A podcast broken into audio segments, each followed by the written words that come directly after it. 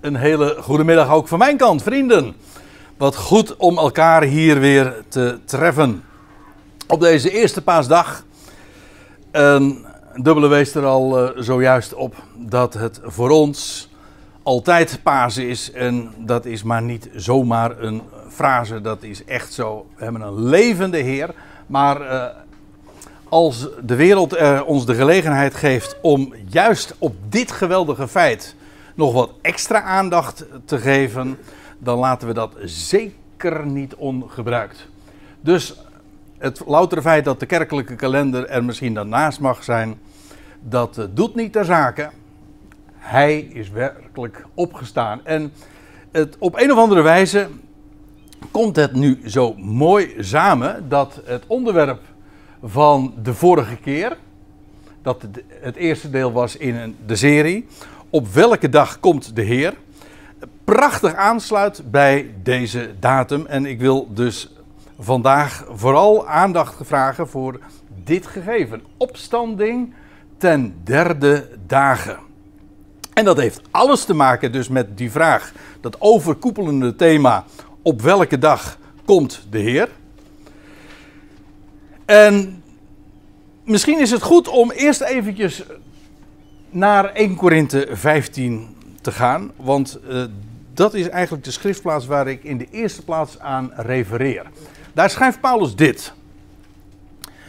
Aan de Corinthiërs, naar aanleiding van wat alarmerende berichten die hij vanuit Korinthe had ontvangen over sommige mensen die uh, twijfels hadden over opstanding van doden. En ik ben erg blij dat die twijfels er toen waren, want hij, het is de aanleiding geworden voor een geweldig magistraal hoofdstuk wat hij heeft geschreven over juist dit onderwerp. Want Paulus gaat, om zo te zeggen, vol op het orgel, zo heet dat zo mooi in het Nederlands. En voluit vertelt hij over de geweldige het geweldige feit, het historische feit van de opstanding, maar ook de geweldige impact die dit alles heeft voor deze hele schepping, voor de hele mensheid. En hoe Christus opgewekt is als eersteling en ook als garantie voor dat het hele mensdom ieder in zijn eigen rangorde zal volgen. Hij schrijft dit in vers 3 van 1 Korinthe 15. Want ik leverde aan jullie in de eerste plaats over hetgeen ik ook ontving, namelijk dat Christus stierf ten behoeve van onze zonde naar de schriften. En dat hij werd begraven en werd opgewekt op de derde dag naar de schriften. En het is met name dit laatste wat ik hier ook vet gedrukt en onderstreept heb, waar ik de aandacht voor wil vragen. Alles in het evangelie dat is de grote inhoud van het evangelie. Dat is de opgewekte Christus. Christus stierf. Waarom? Om opgewekt te kunnen worden uit de doden. Waarom werd hij begraven? Om op te staan uit het graf. En dat is dan ook de inhoud, want hij zegt ook van. Uh, in, in de negatieve zin dat als je dat niet hebt, ja, dan is onze prediking, maar ook ons geloof ijdel, leeg dus. Maar dat betekent positief gezegd dat wat is die inhoud van de prediking dan en de inhoud van ons geloof? Anders dan de Christus die naar de schriften is opgewekt. En dat naar, dat is in het Griekse het woordje kata. En dat betekent ja, eigenlijk hetzelfde als ons woordje naar. Dat wil zeggen in overeenstemming met. In overeenstemming met de schriften. En dat, dat zou in theorie twee dingen kunnen betekenen. Namelijk dat het in de schriften is voorzegd. Maar het kan ook betekenen het is in lijn met de schriften. Namelijk uh, dat wat daar allemaal staat opgetekend. Ook in type, in beelden is het helemaal daarmee in lijn en uh, in overeenstemming. Het is ook, en dat is wat ik eigenlijk vanmiddag ook wil uh, laten zien. Het is als een watermerk in heel de schrift terug te vinden. In al de schriften. En de schriften, daarmee doelt Paulus uiteraard op de Hebreeuwse Bijbel, of wat wij dan het Oude Testament noemen.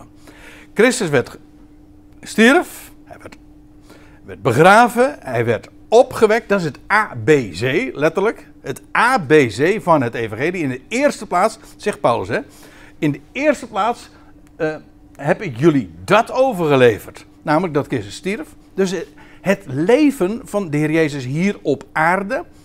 Ik zeg niet dat Paulus daar niet over gesproken heeft. Maar in de eerste plaats heeft hij gesproken over het feit dat Christus stierf. En werd begraven. En opgewekt is. Dus uh, in feite het leven van Jezus. Dat is voor Paulus. En dat, dat bedoel ik niet geringschattend. Maar het is wel secundair. Het komt pas in de tweede plaats. Vandaar ook dat hij altijd spreekt over. Dat is typisch Paulus. Christus Jezus. Christus, de opgewekte, staat voorop. En wie is dat? Wel, dat is de Jezus die hier op aarde wandelde.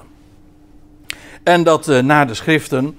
Ja, weet je, als je dat dan nagaat in de Hebreeuwse Bijbel, in het Oude Testament, waar de derde dag allemaal niet genoemd wordt, dat is echt een hele lange lijst. En dat is ook de reden waarom ik zeg, het is als het ware een, een, een hoe noemde ik het, een watermerk. Je ziet het overal in terug. Laat ik eens even een paar voorbeelden geven. Ik ben daarin niet eens volledig. Het begint eigenlijk al op de eerste bladzijde, want het was op de derde dag dat het land verrees, wat een mooi, uh, wat een mooi woord in dit verband, uit de doodswateren, want dat waren die wateren die over de hele aarde, eh, die de hele aarde bedekten land verrees uit de wateren. En voor het eerst is op de derde dag, Genesis 1, melding wordt daar gemaakt van leven. Dat zet echt de toon. Op de derde dag kreeg Abraham zijn enige zoon weer terug, als uit de doden.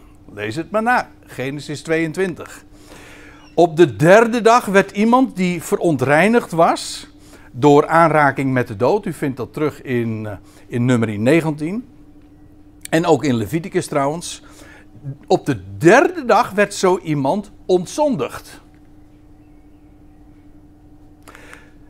Op de derde dag, lees je in Exodus 19, wellicht dat we later in deze serie daar nog op terugkomen, daalde Yahweh onder bazuingezal, luid bazuingezal, neer op de Sinaï voor de ogen van het volk. Dus heel Israël zag en dat, uh, dat de Heere neerdaalde. En dat was onder luid bazuingeschal. En dat was op de derde dag. Op de derde dag, ik kom daar straks uh, uitgebreider op terug, trok Israël als volk door de Jordaan.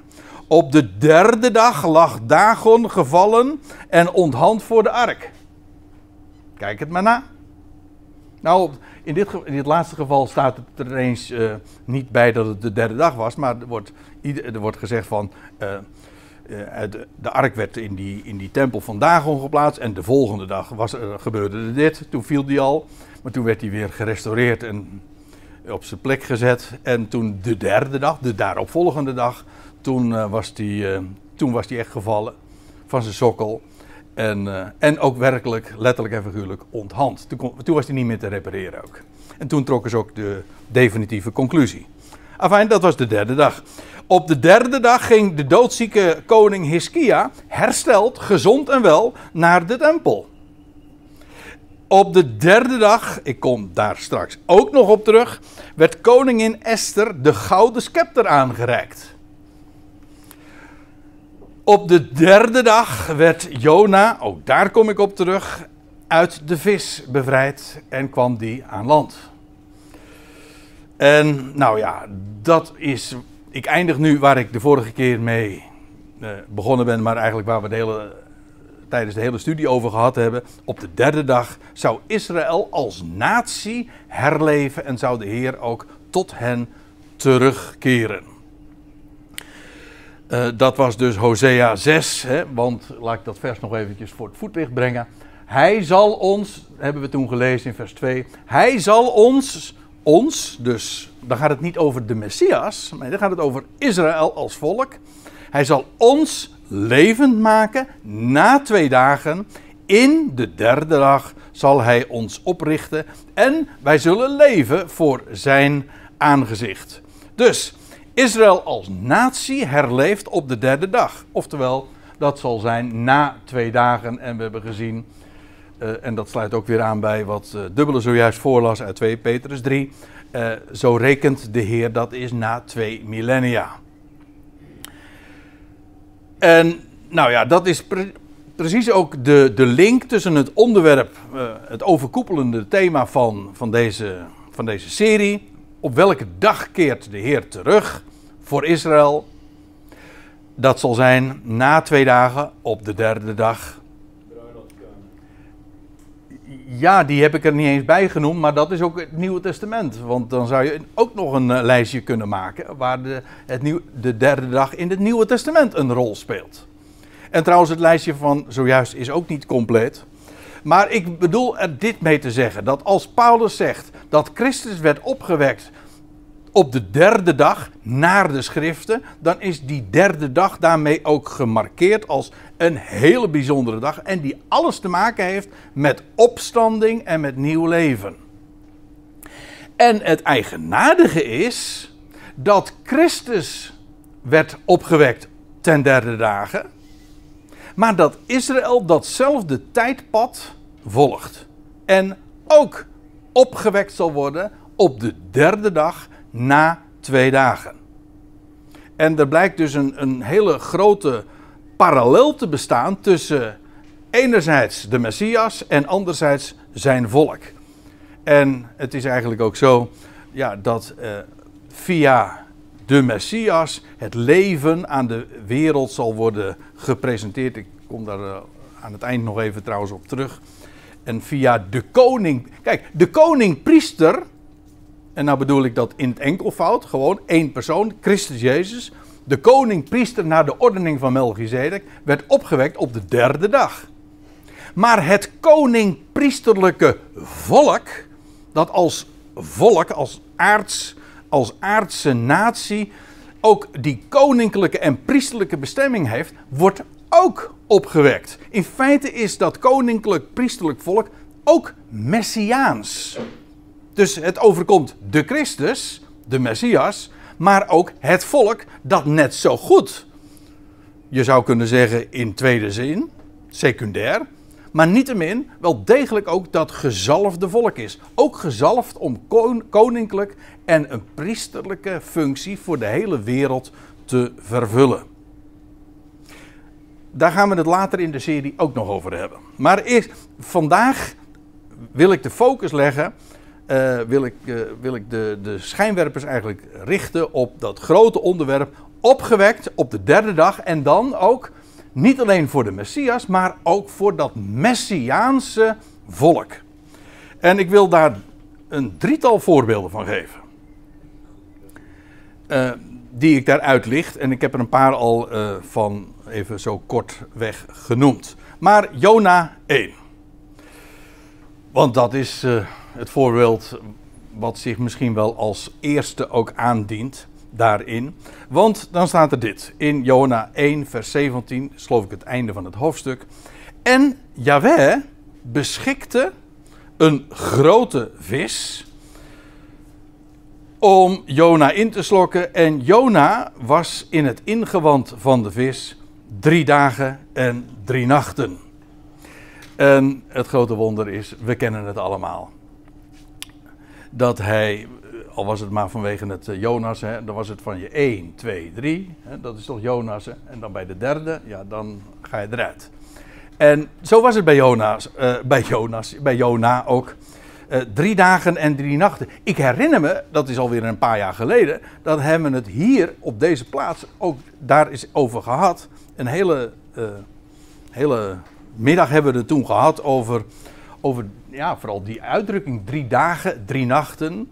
Omdat de Heer Jezus namelijk zegt in Matthäus 12 dat zoals Jona drie dagen, drie nachten in het ingewand van de vis was, zo zal de zoon van de mens, de Ben Adam, drie dagen en drie nachten in het hart van het land, Jeruzalem, zijn. En wel, net zoals Jona, ook als dood. Waarbij ik dan even voorbij ga aan de vraag of Jona letterlijk dood was of niet. Uh, hij, hij, hij bad in ieder geval vanuit het dodenrijk. Dat, dat lees je wel. En dat is in ieder geval onder, de, onder het aardoppervlak. Onder de aarde was hij toen, dus ja. En Jona is dus uh, een type van Christus. En we hebben toen ook gezien dat Christus ook daadwerkelijk uh, op, de, uh, op de derde dag, maar ook na drie nachten, in drie nachten wel degelijk in het graf heeft gelegen. Wat het een wat problematisch gegeven is als je, als je het houdt op Goede Vrijdag. maar dat is een kwestie dus ja, dat, daar, zit, daar zit nogal wat aan vast. En die hele uitdrukking en ook uh, de, de datering. Maar als we ervan uitgaan dat hij stierf op de 14e Nisan, de 14e Aviv, de dag dat het paascha geslacht werd. En vervolgens drie nachten in het graf uh, lag. En bij de aanvang van de derde dag opstond uit de doden. Vroeg in de morgen dat was dus uh, de 17e en dat was inderdaad de dag van de eerstlingsschoof. Dat was per definitie op een zondag. Dus de Heer Jezus is op een donderdag gestorven. En als u zegt van daar wil ik wat over zeggen of daar ben ik het niet mee eens, dat is prima. Uh, we gaan het daar nu toch verder even niet over hebben. De kwestie is wel heel boeiend. Het gaat er nu vooral hier om dat Jona een type is van Christus. Maar, en dat is wat ik u nu wil laten zien Jona is ook een type van het volk van Israël.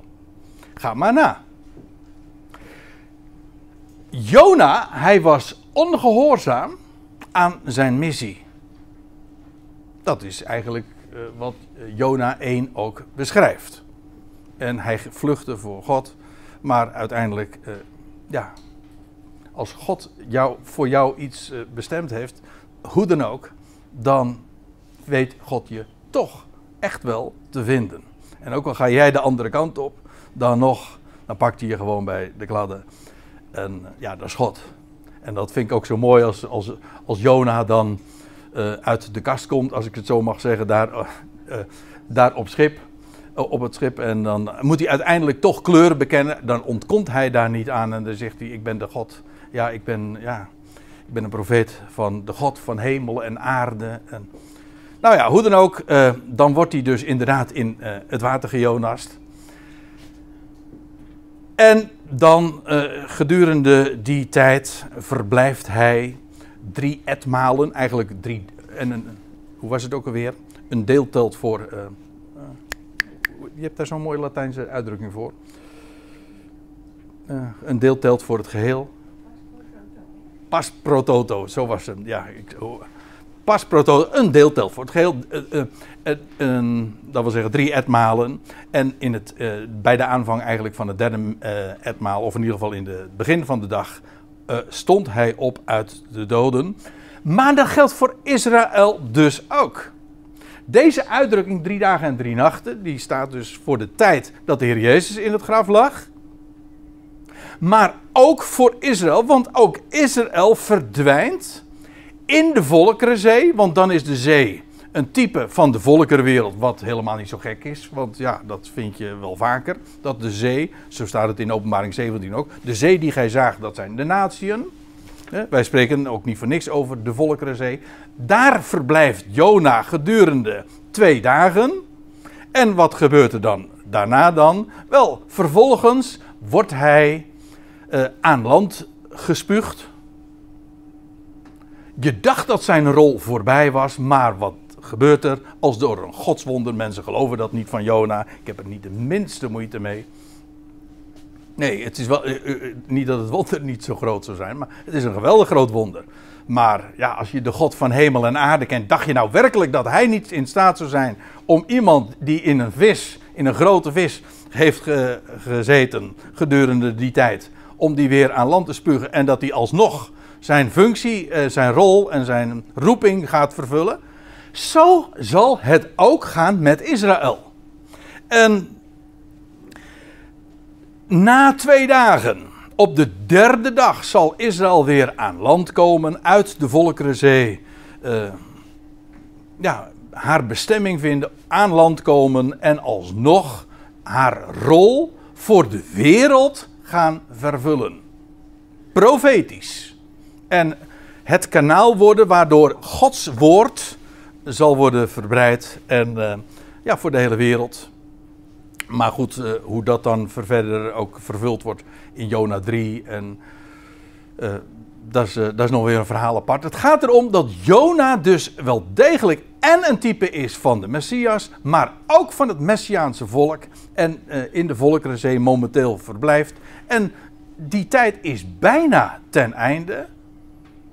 En de derde dag gaat binnenkort aanbreken.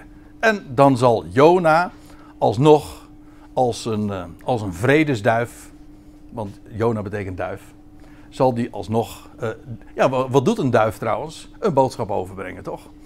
Daar zijn ze speciaal voor uh, opgeleid zal ik maar zeggen.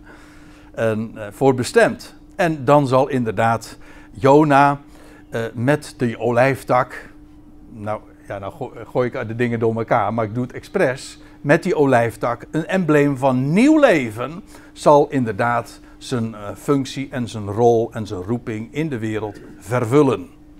Dus, dat is de eerste. Jona als type van de Messias, maar ook van het volk Israël. Goed, nou, dat is het eerste. Dan heb ik er nog één. En dat is Esther, hoofdstuk 5. En nou, we kennen de, de geschiedenis enigszins, mag ik aannemen. Maar uh, van Esther lees je dan in dat hoofdstuk op uh, in het eerste vers. Laten we het gewoon eens even. Laat ik het eerst even gewoon lezen. En om dan vervolgens uiteen te zetten hoe Esther hier ook wel degelijk een uitbeelding is. Vooral ook voor, van het volk Israël. Op de derde dag nu staat daar hulde Esther zich in een koninklijk gewaad en ging staan. Ze ging staan, jazeker, in de binnenste voorhof van het paleis van de koning, tegenover de koningszaal, terwijl de koning gezeten was op zijn koninklijke troon in de koningszaal, tegenover de ingang van de zaal. En toen de koning, koningin Esther in de voorhof zag staan, verkreeg zij genade in zijn ogen. Ik heb het expres even zo weergegeven ook, zoals het in, correct in de Statenvertaling staat. Zij uh, verkreeg of ontving genade in zijn ogen. En de koning reikte een prachtig beeld. En de koning reikte Esther de gouden scepter toe die hij in zijn hand had. En Esther kwam daarop nader en raakte de spits van de scepter aan. Want uh, de verhoudingen waren zodanig dat zij hiermee, dat lees je dan ook, dat ze hiermee haar leven in de waagschaal stelde. In feite kreeg zij op deze derde dag het leven. Want eigenlijk, ze waagde zich in, op, het, uh, op het domein van de dood. Uh, afijn, Esther kwam daarop nader en raakte de spits van de scepter aan. En daarop zeide de koning tot haar: Wat hebt u, koningin Esther? En wat is uw wens? Al was het de helft van het koninkrijk, het zal u gegeven worden. Nou, de geschiedenis gaat door, uiteraard, want uh, ja, uh, Esther is een uh, uitgebreid boek. Ga ik hem wel allemaal niet vertellen. Maar wat ik u eigenlijk wil vertellen, en geheel in lijn met wat ik zojuist zei over Jona, is dat Esther als koningin een type is van het volk van Israël. Ga maar even na. Op de derde dag staat Esther op. Ze verkrijgt genade in de ogen van de koning. En ik hoop dat u nou gewoon meeneemt wat we tot dusver al hebben gezien. Over namelijk over wat er met Israël zal gebeuren. Op de derde dag krijgt zij als natie het leven en zal ze genade vinden in de ogen van de koning. En krijgt ze ook de gouden scepter aangereikt. Die vind ik ook prachtig. Want goud, ja, is, ik had het net over een olijftakje, wat een embleem van leven is. Leven dat sterker is dan de dood. Dat geldt voor goud ook. Goud is ook een embleem, nou niet zozeer van leven als wel van onvergankelijkheid. Goud is dat metaal dat niet roest, dat niet naar in, te midden van alle metalen is het het enige metaal, nou ja, met zilver, een edelmetaal. En wat betekent dat? Het roest niet, het is niet vergankelijk. En dat uh, is ook de reden waarom het zo waardevol is. Of in ieder geval een van de redenen waarom het zo waardevol is. Het, is, uh, het staat dus voor onvergankelijkheid. En ja, die scepter staat voor. Een trouwens, een scepter is gewoon. Een, nou ja, gewoon. Het is een staf. Een staf in het algemeen spreekt van opstanding. Waardoor je opstaat. En een staf die tot bloei komt. Of een staf waardoor je de Jordaan mee doorwaat. Of een staf die je vertroost. Al ga je door een dal van schaduwen van dood dan is het de staf die mij vertroost. En een staf die amandel, eh, die noemde ik al, hè, de staf die amandelbloesem voortbrengt. Nou ja, er zijn zoveel staven in de Bijbel te vinden. Ja, dat is meervoud van staf. En, uh, en, maar goed, in dit geval is dit een staf. Wat is een, een, een, een scepter dan? Nou, dat is een koninklijke staf een heel bijzondere staf, maar ook een embleem van opstanding. En het feit dat hij goud is, onderstreept het. En het heeft vooral te maken met koninklijke heerschappij. Dat is een gouden scepter, toch? Dit is, die gouden scepter van de koning, is een embleem van onvergankelijke heerschappij van de wereld. Deze, deze man was trouwens ook een wereldheerser van het Medo-Persische Rijk. En deze en, en Esther krijgt de scepter aangereikt. Wat niet alleen maar genade is, waardoor ze bleef leven. Het was op de derde dag. Maar ze krijgt feitelijk ook de heerschappij. Ja, want dat is wat er staat. Ze, uh, want de koning zegt: al, vraag, maar, vraag maar. Je krijgt alles. En dat is ook precies. Ze krijgt, al was het de helft van het koninkrijk. Wat ze feitelijk dus krijgt. Uh, wat de koning zegt wat je ook vraagt, al is de helft van mijn koninkrijk, dan, dan gaan we dus gewoon samen heersen. Ik geef je alles.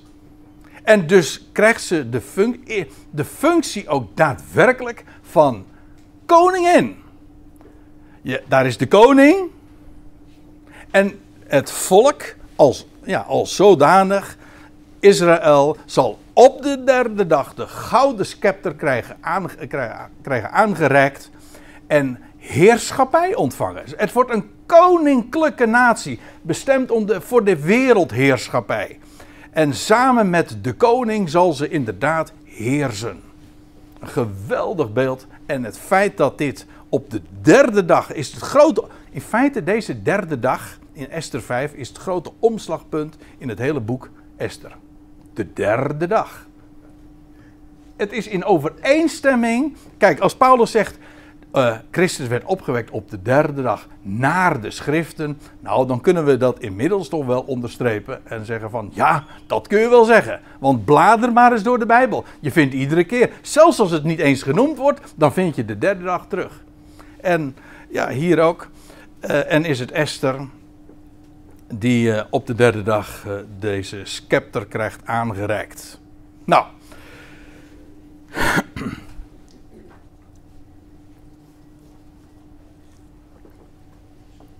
De derde. Het derde voorbeeld. De laatste ook, die ik wil geven. Uh, vooral ook als het gaat over nieuw leven. En nieuw leven voor Israël als volk. Daar vind ik dit eigenlijk ook wel het uh, voorbeeld bij uitstek. In Jozua 1, u weet het hè, Jozua je had eerst Mozes. En na Mozes krijg je Jozua. Trouwens, ik vind het eigenlijk ook wel apart. Ik weet niet wat ik nu uh, zeg, want dit is improvisatie. Want uh, hier zit heel veel aan vast. Mozes is ook weer onderverdeeld in drie keer 40. In, hij heeft in totaal 120 jaar geleefd. Dat is ook de periode trouwens van Adam tot aan het Messiaanse Rijk. Dat zijn 120 sabbatsjaren. Ook weer onderverdeeld in drie keer 40. Ga maar na bij Mozes. Was 40 jaar dat hij geroepen werd. En 80 dat hij het volk uitleidde. Dus zijn, zijn leven is echt onderverdeeld in drie keer 40. En dat is feitelijk dus. Uh, ja, dat, is, dat valt samen met. Uh, met, die, uh, met de onderverdeling ook van de wereldgeschiedenis van 120 cycli van jubeljaren. Die ook weer onderverdeeld zijn, maar daar hadden we het al over, in, uh, in drieën. Drie, drie gelijke delen, dat wil zeggen de, van Adam tot Abraham, van Abraham tot Christus en van Christus tot aan het Messiaanse Rijk. En dat zijn 120 cycli. En na Mozes krijg je nou, is, dan krijg je dus eigenlijk het Messiaans. Die brengt het volk in de rust. Hoe, zegt, hoe zei Paulus, als u mij vraagt, is hij de schrijver van de Hebreeënbrief. Maar dan, hoe zei hij dat ook alweer? Joshua heeft hen niet in de, in de rust gebracht. Nee, wie doet dat dan wel? Nou, dat doet de ware Joshua. Wil de ware Joshua opstaan? Nou, dat gaat hij doen. Dat zullen we straks ook nog lezen. En... Uh, dus, nou ja, je krijgt na Mozes, wat trouwens ook nog een uitbeelding is van het oude verbond. Wat krijg je na het oude verbond? Dan krijg je Jozua, die vervult dat wat Mozes niet meer kon en mocht. Maar wat dacht je wat? Jozua betekent. Is, en betekent Jezus, maar het is dezelfde naam zelfs. Het ene is Hebreeuws, het andere is Grieks. Dat is de, maar uh, voor, voor, de rest is volstrekt identiek. Maar laat ik, laat ik eerst even lezen. Toen, toen beval Jozua, dus, dus meteen in het begin van, uh, van het boek. Toen beval Jozua, de opzieners van het volk, gaat midden door de legerplaats en beveel het volk al dus. Maak proviant, uh, teerkost, uh, gereed. Want binnen drie dagen zullen jullie de Jordaan hier overtrekken om bezit te gaan nemen van het land. Binnen drie dagen, dat wilde gewoon zeggen op de derde dag. En op de derde dag gaan jullie door de, Jood, door de Jordaan heen trekken. En je hoeft niet eens zo heel veel kaas gegeten te hebben van, van typologie en de diepere betekenissen van de Bijbel. Om in ieder geval nog wel te herinneren en te weten dat de Jordaan iets met de dood te maken heeft. Want er zijn namelijk uh, nogal liederen, maar er zijn zoveel beelden die, uh, waarin we dat ook uh, tot uitdrukking brengen. De doodsjordaan. Je moet door, om in het beloofde land terecht te komen, moet je eerst door de Jordaan. Waarom denkt u dat Johannes de Doper doopte in de Jordaan? Nou, eh, om daar in het water onder te gaan en daaruit op te staan. Trouwens, er, uh, maak maar eens een studie over de Jordaan, wat daar allemaal in opkomt. Ja, in ondergaat en weer opkomt. Er zijn heel veel voorbeelden van. Van Elisa, Elisa, die, oh ja, zijn staf. Nee, dat was Elia. Die de staf op de Jordaan en die door de Jordaan ging. En trouwens, diezelfde Elia die haalde een bijl uit de Jordaan. Dat kwam weer boven water er komt heel wat boven water. Trouwens, dat zou je anders uh, aan. Uh, Naaman, juist. Die kwam ook uit de Jordaan. En als, als, gewoon als een jong geboren baby, zo staat het, zoiets, zoiets staat er toch. Gewoon herboren kwam die eruit. Uit de Jordaan. Nou ja, uh, dat soort dingen. Dus de Jordaan ja, spreekt inderdaad van, uh, van de dood. En als je in de Jordaan gaat, dat is een beeld van sterven. En als je uit de Jordaan komt, weer aan de andere kant van de Jordaan, daaruit opstaat of opkomt, dat is opstanding, nieuw leven. Nou, wat Jozua zegt, over binnen drie dagen zullen jullie, jullie als Israëlieten, het volk, de Jordaan hier, bij Gilgal is dat trouwens, nou zo zou die plaats later gaan heten, uh, hier overtrekken om bezit te gaan nemen van het land. Nou, nou, nou laat ik eventjes uh, hoofdstuk 2 uh, eh, gaan we gewoon door. Dat is die geschiedenis van Ragab. En dan kom je in Jozua 3. En dan staat er in vers 1 dit. Toen stond Jozua des morgens vroeg op. Die vind ik wel heel erg fraai ook hoor. Je vindt dat trouwens heel vaak in de Bijbel dat iemand des morgens vroeg opstaat. Uh, maar als dit dan van Joshua staat, dan is het helemaal helder en duidelijk. Want dan weten we meteen waar we het over hebben. Want deze Joshua, ik zei al, is gewoon Jehoshua. In het Grieks zeg je dan weer Isus. Ja, zo gaat dat. Uh, en in het Nederlands, in het Engels krijg je dan uh, Jesus. En in het Nederlands zeg je Jezus. De uitspraak is allemaal verschillend, maar het gaat over exact dezelfde naam. Het is gewoon Jehoshua of Joshua. Yahweh red. Dat is wat de naam betekent. Ik vind dat geweldig. Wat kun je daarin, alleen al in die naam is uitgedrukt wie God is. Yahweh red. Zonder kleine lettertjes, zonder voorwaarden, hij redt. En toen stond Jozua des morgens vroeg op, zoals, hij, zoals die andere Jozua waar we het eerder over hadden. En des morgens vroeg bij het aanbreken van de dag opstond uit de doden, de steen werd weggewenteld en dat is de grote ommekeer, de revolutie in de wereldgeschiedenis. Hij uh, werd opgewekt, hij was dood en God wekte hem op uit de doden als eersteling des morgens vroeg. En nou ja, uh, vers 1. Toen stond Jozua des morgens vroeg op en hij, Jozua, en al de Israëlieten braken op van Sittim en kwamen tot aan de Jordaan, waar, ze, waar zij overnachten. En ik denk dat dit gewoon uh, slaat op het teruggaande, waar ze eerder overnachten. Uh, voordat zij over, overtrokken. En na verloop van drie dagen, die drie dagen waar we, het, uh, waar we al over lazen in hoofdstuk 1, vers 11. Na verloop van die drie dagen gingen de opzieners uh, de legerplaats door en zij gaven het volk dit bevel: Zodra gij de ark van het verbond van Yahweh uw God ziet, en de Levitische priesters die haar dragen, dan zult ook gij van uw plaats opbreken en achter haar aantrekken. Ja. Uh, kijk, eerst dit. De ark. De ark van het verbond, dat is het grote centrum eigenlijk van heel Israëls uh, eredienst. Het, het was dat attribuut, het allerheiligste, wat ook zich bevond in het allerheiligste, in het heilige der heiligen, met dat verzoendeksel waar het bloed op gesprenkeld werd eens per jaar. Waar trouwens ook, het was een houten kist, vergankelijke, vergankelijkheid, maar overtrokken met goud.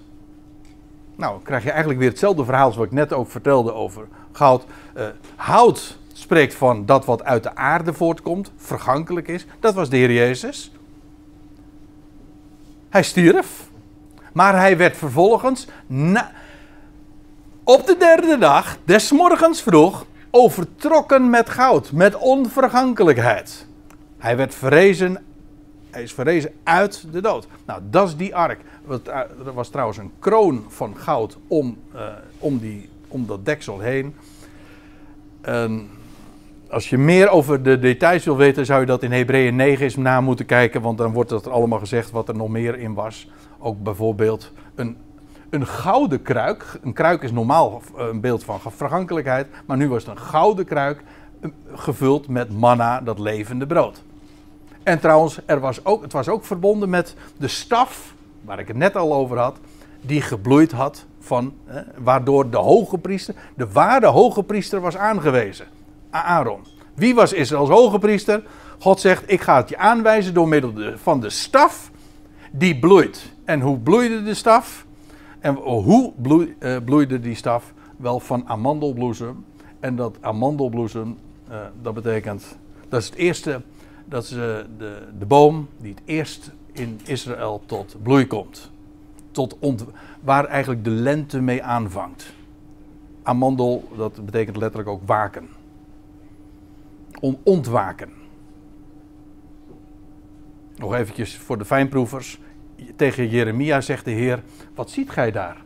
Jeremia 1. En dan zegt hij: Ik zie een amandeltwijgje. En, als je, en dan staat er pal achter dat Yahweh tegen Jeremia zegt: Zo, dat begrijp je eigenlijk als je met Nederlandse oren dat beluistert, hoor, dan versta je het niet. Maar dan zegt de Heer, jij ziet een amandeltwijg, zo waak ik over mijn woord. Dat, dat, dat, dat uh, ontgaat je omdat je de, het woordje uh, niet herkent. Maar amandelbloesem in het Hebreeuws is gewoon waken, ontwaken. Ook weer nieuw leven. Nou ja, dat is de ark. Ik, ik, ik, ik, uh, ik geef toe dat het misschien wat chaotisch is. Het zijn allemaal attributen, allemaal facetten van die, van die houten kist, maar overtrokken met goud. Het is een beeld van de opgewekte Christus, op wie de verzoening tot stand uh, gebracht is, et cetera, et cetera, et cetera. En waar hoort hij? In het allerheiligste, heil, in het heiligdom, de plaats waar God woont. Oké, die ark, daarover hebben we het. Het is de ark van het verbond. Oh ja, daar moet ik er ook nog bij zeggen, want waarom werd het zo genoemd? Omdat daar die stenen tafelen werden bewaard. Het tweede set trouwens. Of de tweede set. Want die eerste set die werd uh, kapot gegooid. Ja. En die tweede set die bleef wel heel. Waarom? Omdat ze in de ark bewaard werd. In zijn binnenste droeg hij de wet en vervulde hij ook de wet. En zij gaven, die priesters, die gaven uh, het volk dit bevel. Zodra gij de ark van het verbond van Jahweh uw God ziet. En de Levitische priesters die haar dragen. Dus die ark die werd gedragen. Uh, en dan zult gij ook uh, van uw plaats opbreken en achter haar aantrekken. Dus eerst gaat de ark door de Jordaan. De ark die een type dus is van Christus. Dat is de eerste. Als je eenmaal weet dat de ark, dat kan ook niet missen, een type is van de Messias. Ja, hij gaat als eerste door de Jordaan. Nou, en dan vervolgens het volk trekt daar, uh, gaat, uh, volgt die ark naar. Er zij echter tussen u, tussen jullie en haar, de ark, een afstand van ongeveer 2000 ellen lengte. Kom niet dicht bij haar, opdat gij de weg mogen weten waar langs gij gaan zult. Dat laatste klinkt wat cryptisch, maar uh, in ieder geval is het idee. Let goed op op het traject dat je volgt, maar ook op de afstand. Eerst gaat die ark, maar jullie gaan wel achter die ark aan, maar niet pal daarachteraan. Daar is een afstand. Dus Israël gaat net zo als de ark door de Jordaan, de weg van dood en opstanding, maar niet direct, maar op afstand. En die afstand, die is ongeveer. Als je nou een MBG vertaalt. Nee, niet een MBG, dat was de. Welke was het? Het zou kunnen zijn dat het ook in de, nu in de NBV zo staat, maar het was in de Groot Nieuwsbijbel, geloof ik. En diverse moderne vertalingen, het boek, staat er van ongeveer een kilometer. En, dan word je geholpen als lezer, want ja, we, we, weten wij veel wat een L is. Dan kun je ellenlange. Uh, ja, ja. Dat weten we niet. En dus hebben ze het ons makkelijk gemaakt met een kilometer. De ellende is alleen dat dan de hele clue van het verhaal je ontgaat. Het punt is, Israël volgt de ark, het allerheiligste, op de weg door de Jordaan, maar op een afstand. En die afstand die wordt, ge, die wordt gedefinieerd, 2011, die trouwens voor Israël heel bekend werd, want dat wordt later, werd, dat gewoon een Sabbatsreis genoemd. Het was ook de afstand tussen de Olijfberg en Jeruzalem. Tussen de plaats waar Jezus wegging, Olijfberg, en de plaats waar hij straks als koning zijn, uh, zal regeren. Die afstand is 2000 L. Een afstand, een Sabbatsreis. De afstand tussen de eerste en de tweede komst van Christus is een Sabbatsreis. 2000 L. En hier is de afstand tussen het volk dat de ark navolgt 2000 ellen. U zegt ongeveer, ja, inderdaad, ongeveer. Nou, daar gaan we het later nog over hebben. Hoe, uh, in hoeverre, nou ja, uh, wat de les uh, van dat ongeveer dan is. Is het dan toch niet precies 2000? uh, dat, dat laat ik nu eventjes zitten. Nu is het genoeg dat die afstand in ieder geval zo wordt benoemd. 2000 ellen, dat is de afstand. En daar staat er nog bij. Want langs die weg zijt gij, zijn jullie, nog gisteren, nog eergisteren getrokken. Hey, dat is wel grappig, want het vindt plaats op de derde dag, had de Heer gezegd hè, tegen Jozua. Op de derde dag zal binnen drie dagen. En op die weg zijn jullie gisteren, nog eergisteren, dus de twee voorafgaande dagen niet gegaan. Dat is gisteren en eergisteren. Er zijn twee dagen voorbij gegaan. Maar die weg zijn jullie toen niet gegaan. Maar op de derde dag gaan jullie die weg door de Jordaan, de ark achterna, alleen op afstand. Die ark was veel eerder. Maar jullie volgen die ark wel. Zodat je ook hier weer ziet dat de weg die het volk Israël gaat, messiaans van aard is.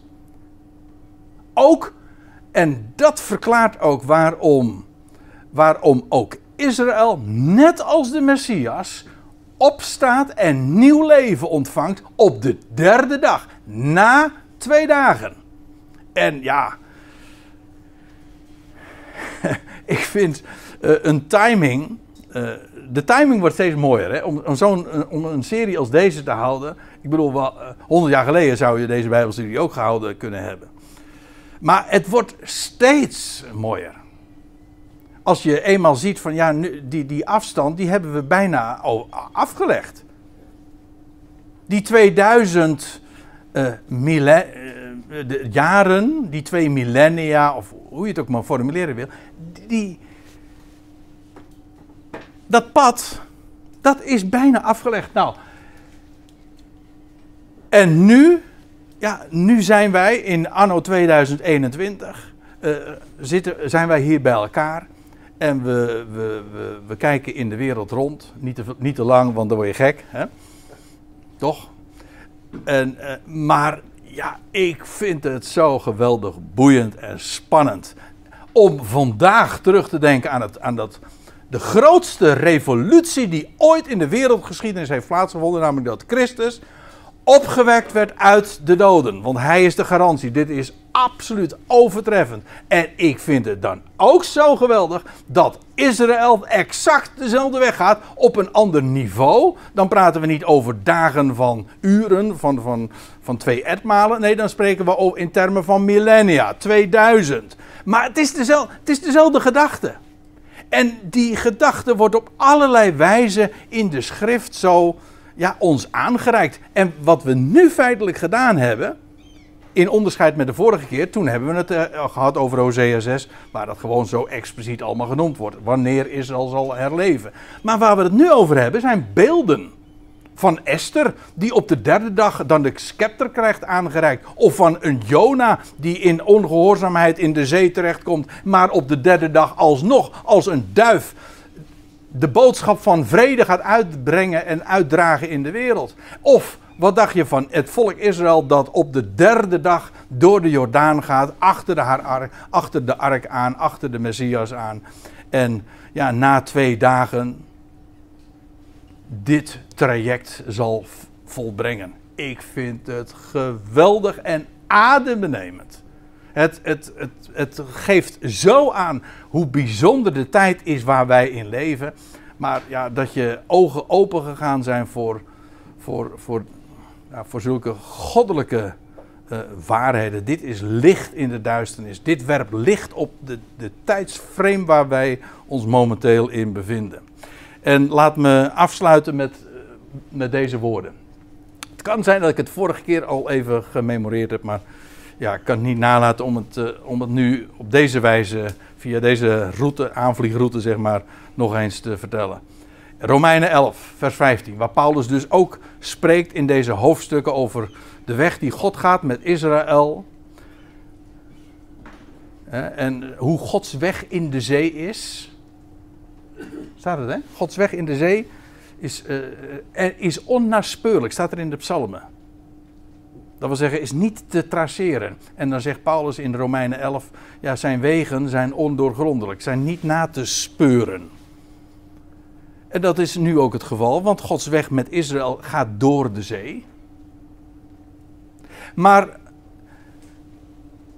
in deze periode, waarin Israël aan de terzijde gesteld is, zij hebben de Messias verworpen, maar zo, en nu zijn zij, uh, staan ze aan de zijkant. Maar indien hun verwerping, en Paulus is het embleem daarvan, de verzoening der wereld is, en dat is wat Paulus uitbezuinde. Israël werpt verwerpt de Messias en nu gaat de boodschap van de verzoening der wereld eh, via de apostel Paulus en het woord dat hij mag, mocht prediken, uh, wordt, wordt uitgedragen. En ja, dat is dat woord, de verzoening der wereld. Dat is overtreffend. Van de redder der wereld. Over Yahweh die redt. Punt. Uitroepteken. Dat is de mededeling, dat is een bericht, dat is een evangelie. Nou, dat is deze tijd, dat is vandaag, de tegenwoordige tijd. Maar dan, wat zal de aanneming dan anders wezen dan leven uit de dood? Of leven vanuit doden. Opstanding. Dat is die weg door de Jordaan. Herleving. En dat is wat Israël wacht. De twee dagen, ze zijn bijna voorbij. De derde dag breekt aan. De 2000 ellen zijn bijna afgelegd. En dan, ja, dan krijgen we dit. Dan zal aannemen, hun aanneming betekent zij nemen de Messias aan en herkennen hem als Messias. Maar ook zij worden aangenomen en zij worden in hun functie gesteld. En zij zullen inderdaad dat koning-priestelijke volk worden. Wat zal dat anders wezen dan leven vanuit de doden? Dan, dan breekt Pasen aan voor deze hele wereld. Dat is toch geweldig. Dat is de toekomst die God zo gemarkeerd heeft. Zullen we het daarbij laten voor vanmiddag?